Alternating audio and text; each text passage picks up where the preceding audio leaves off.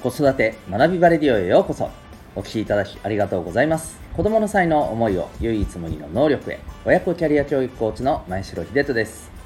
様々なメソッドや子育て講師の経験を取り入れたオーダーメイドのコーチングで親子の本当に望む生き方を実現するそんなサポートをしております。またパパのためのオンラインサロンともいくパパの学び場も運営しております。このチャンネルでは家庭とお仕事どちらも充実させたい。そんなママパパを応援する情報やメッセージを毎日配信しております。今回は第267回になります「えー、お酒の存在って?」というテーマでお送りしていきたいと思います。今日は日曜日ということで、えー、まあはいなんとなくちょっと今日は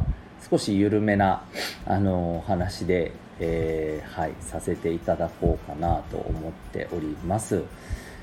えっ、ー、と、先日ですね、はい、あの、えー、結構久しぶりに飲んだ後に、まあ、あの、すごいね、いい、えっ、と、いいお酒だったんですけれども、あの結構、お、意外に、意外に二日酔いしてるぞって思いながら、まあ、あの、でも、あの仕事もあったのでそこはちゃんとコントロールしてですね。はい。あのズームのお仕事ですけども、えー、そこもありましたのでそこはそこでねあの、はい、切り替えていったんですけど。えーとまあ、改めてそうですね。なんか思ったのがあの あやっぱりお酒に昔ほどねなんかガンガンいける感じじゃないな自分っていうのを改めて思った次第なんですけど皆さんは結構飲みますでしょうか、まあ、割と毎日晩酌してますという方もいらっしゃるかもしれませんし、えー、全くいやもうそもそもあのお酒があんまり飲めなくてという方も、えー、いらっしゃるかと思います。ただ私たちの世代では、まあ、やっぱり飲みに行くって一つのねあのまあ、コミュニケーションの場だったりうんそうですよね。お酒の場っていうのが生活の中の一場面として、まあ、あるのが割とスタンダードなところってやっぱりあるかなと、まあ、あのお酒がそのそのものが、ね、飲めないとか苦手っていう方でも例えばその場に参加するっていうことはねあったりするじゃないですか。うん。まあ、そういうふうなあの感覚っていうのが私たちは常だなと思っているんですけれども一方でやっぱり若い世代の人たちって飲まないのが結構多いのかなっていう感じがやっぱりあるんですよね。うん、まああのー、この辺りもやっぱりね世代間ギャップもあるのかもしれませんけれども、うんとですね、なんか一部飲まないことがやっぱりなんかいいと、うん、これはその健康にいいっていうところももちろんあるんですけれども、えー、それだけではなくて、まあ、すごくクールだっていうね、うん、そういう感覚があるんだそうですよ。はい。あのー、まあ、これ日本以上におそらくは海外だと思うんですけれども、えー、若い世代の方々っていうのは何ていうかこうあまり飲まない。うん。えーと、その飲まないのは例えばもともと体質的にとか苦手っていう方だけではなくてですよ。その飲もうと思えば飲めるんだと。だけど、まあ、あえて飲まなかったり、まあ、本当にあのちょっとしたあの量ぐらいでたしなむ程度にしかねあの飲まないと。だからあえてお酒から、うん、ちょっと距離を置くと。いうことですよね、うん、なんかねソバーキュリアスみたいに名付けられてるみたいですよ。こういう、うん、この傾向ですね、うん、あのそばっていうのがあの飲まなくてシラフの状態みたいなことをね指すみたいですけどね、うん、そのシラフっていうことに対する、まあえー、興味関心があるっていうまあまあそういうね造語のようですけれど、はい。えー、こういったようなねところがやっぱりあるみたいです。あの一番なんか根底にあるのはまあ、いろいろ、あのこの動きに関する、ね、研究といいますか考察みたいなのも、ね、されていらっしゃる方もいるんですけどもなんかいろんな方の記事を見ているとですねなんか僕なりには、うん、自分自身の、まあ、自己管理っていう感覚が一番強いのかな、うん、そんな気がしますね。はい、そう。あのなんというか、え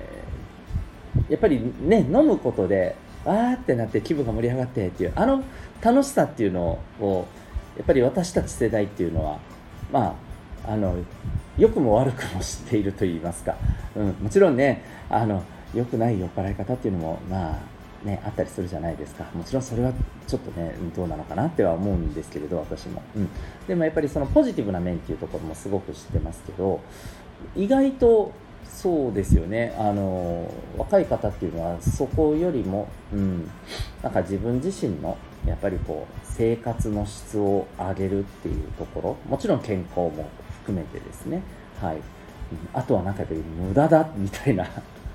無駄にお金を使うっていうねそういう感覚もやっぱりあるみたいですね。うんあのー、まあ、ちょっとずれますけど今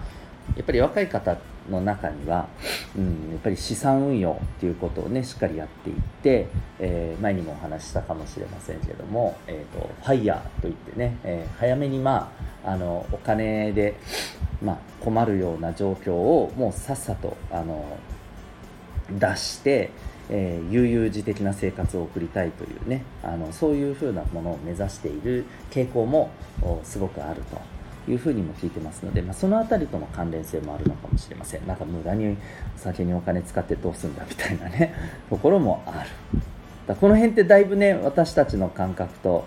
えー、やっぱり違うのかなというふうに思います。まあ、事実お酒をやめることでね、えー、すごく健康あの健康状態が改善したっていう、ね、方もあのご経験として、えー、持っていらっしゃる方も、ね、いると思いますのでね、はい、あの純粋にもちろん健康のためにっていうのもねいいと思うんですけれども、うん。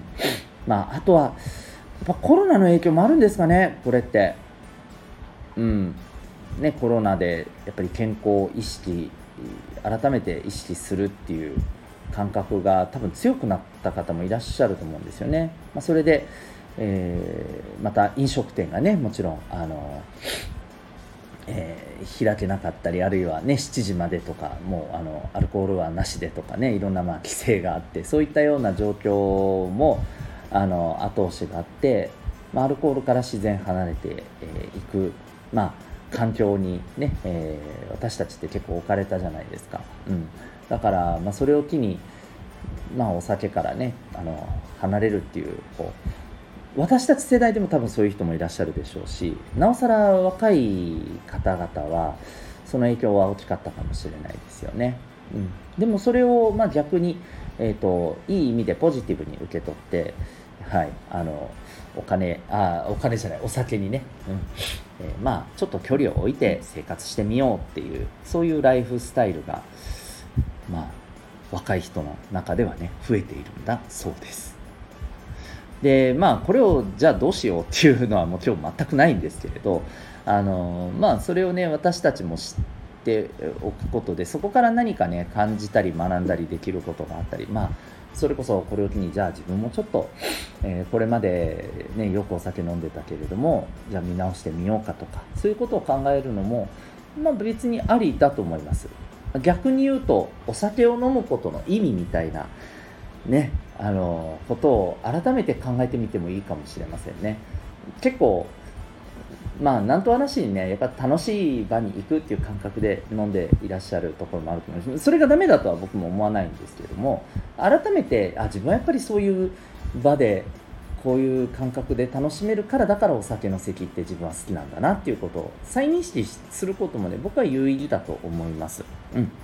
まああの自分にとってお酒やお酒の場ってなんだろうなっていうことをね改めて考えてみたりそしてお子さんにとってそれがどんな風にあの彼らが大人になっていった時に、えー、捉えられていくのかなとかねこういうこともね考えてみるのもいいかもしれません。ということで今日はですね、まあ、ゆるっとした感じですけどお酒の存在についてちょっと考えてみましょう的なお話でございました。最後にお知らせでございます。えー、私が運営しておりますお父さんのためのオンラインサロンともいくパパの学び場がございます、えー、興味がある方はウェブサイトへのリンクがありますのでご覧になってみてください。来週の金曜日24日ですね、え夜9時から Zoom での勉強会懇親会をします。そこではまあ、お酒も飲みましょうぜ。っていう感じの、はい、場で、まあ、別に飲んでも飲まなくてももどっちでもいいんですけどね、はい、あのざっくばらんに、うん。まあ、あの子育てのことでちょっとあの気になることをね、えー、シェアしながら、あのまあ、なんか解決とか改善へのね何かヒントにつながるような場になって、えー、もいいなと思いますしまたあのもう単純にですね、えー、いろんなことを話しながら、うん、あの少しね、えー、自分にとっての気分転換にもねつながったらいいのかなというふうに、え思います。あの皆さんそれぞれ、えなんかいろいろあの大変だと思うんですけれども、はい。まあ、癒されにと言いますか、うん、ちょっとこうあの、えー、少しガス抜きにですね、はいえー、いらっしゃったらどうかと思います。あのサロンメンバーさん以外の方の体験参加も、ね、募集しておりますので、えー、よろしかったら、はいえー、ご覧になってみてください。それでは、えー、ここまでお聴きいただきありがとうございました。また次回の放送でお会いいたしましょう。学び大きい一日を。